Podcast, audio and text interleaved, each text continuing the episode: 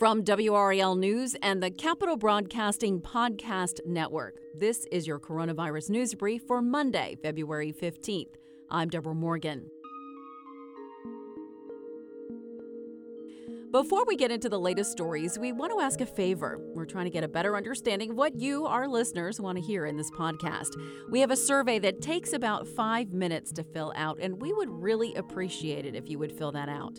You can find it at WRAL.com slash coronapod. Again, that's WRAL.com slash coronapod. Thanks so much. Now for the latest coronavirus headlines.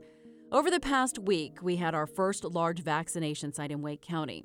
Though it was far from the 35,000 plus doses that were given in Charlotte at Bank of America Stadium and the Charlotte Motor Speedway, our reporter Adam Owens learned that it's just the beginning for Wake County, a practice round of sorts for when the vaccine supply increases.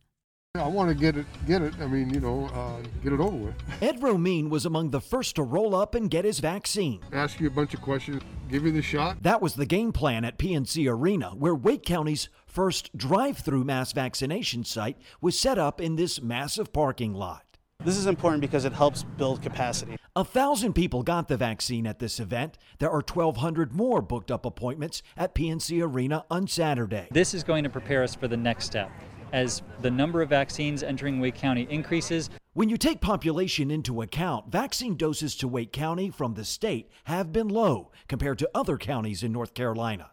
Consider this a little more than 2,000 people will get the shot over two days at PNC Arena. At a mass vaccination clinic at Charlotte Motor Speedway last month, 16,000 appointments were handled in a weekend.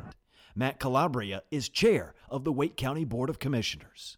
There are some indications that we're going to be getting more vaccines in the short term, nothing that we're able to talk about right now. The size of the vaccine waitlist in Wake County is about to spike. Right now, there are about 80,000 people on it. Governor Roy Cooper announced educators and others will be added to the waitlist in a couple weeks. At our current pace uh, of doses that being allocated to us, we still have a ways to go.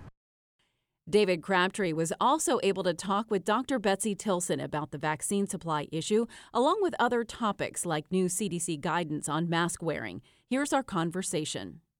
Uh, let's first talk about the CDC's recommendation to wear two masks. Do you think we should all begin following that guidance? So I want to clarify the CDC, it's not really new guidance. It's clarifying guidance on the most optimal way of using face coverings. Throughout, they've been saying that multi-layer face coverings are the are the recommendations, two or three level layers. So they are reiterating reiterating that that you should have at least two layers, and you can achieve that either by wearing a cloth face covering that has two or three layers, or you could wear a disposable mask with a cloth face covering on top of it. So it's still that reiterate re- reiteration that multiple layers is what we want people to achieve.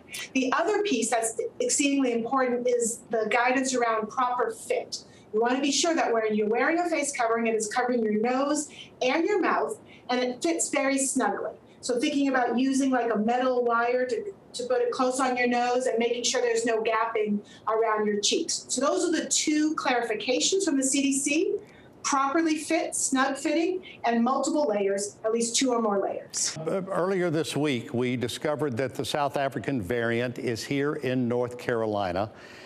Uh, the UK variant we have been concerned about as well. Uh, so, talk to me about how concerned we should be. Are we overplaying this as media regarding a new variant? Or is it something that we really need to be focused on? And what can we do about it, if anything? Yeah, so what we do know is that viruses shift all the time. We expect it to be their variants. We expect there will be more variants. This is what viruses do. They shift all the time. So none of us should be surprised that there were variants and not surprised that they're in North Carolina. We were expecting it. This is this is what viruses do.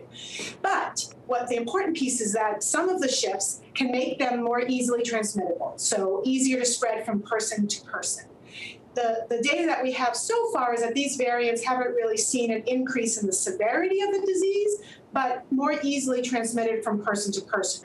One more thing I'd like to talk with you about are, are what's known as mass vaccination sites. Some members of the legislature saying to us today they're a little concerned that possibly, and I use the word possibly, uh, having a mass site like in Charlotte, where there are thousands of doses expected to be given, here in Raleigh, a couple of thousand doses, have these in any way taken away from smaller rural counties?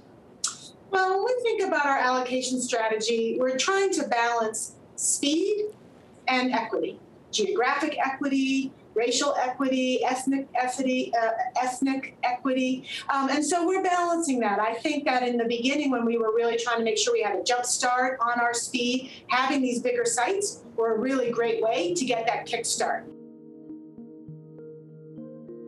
For the North Carolina Coronavirus Podcast News Brief, I'm Deborah Morgan.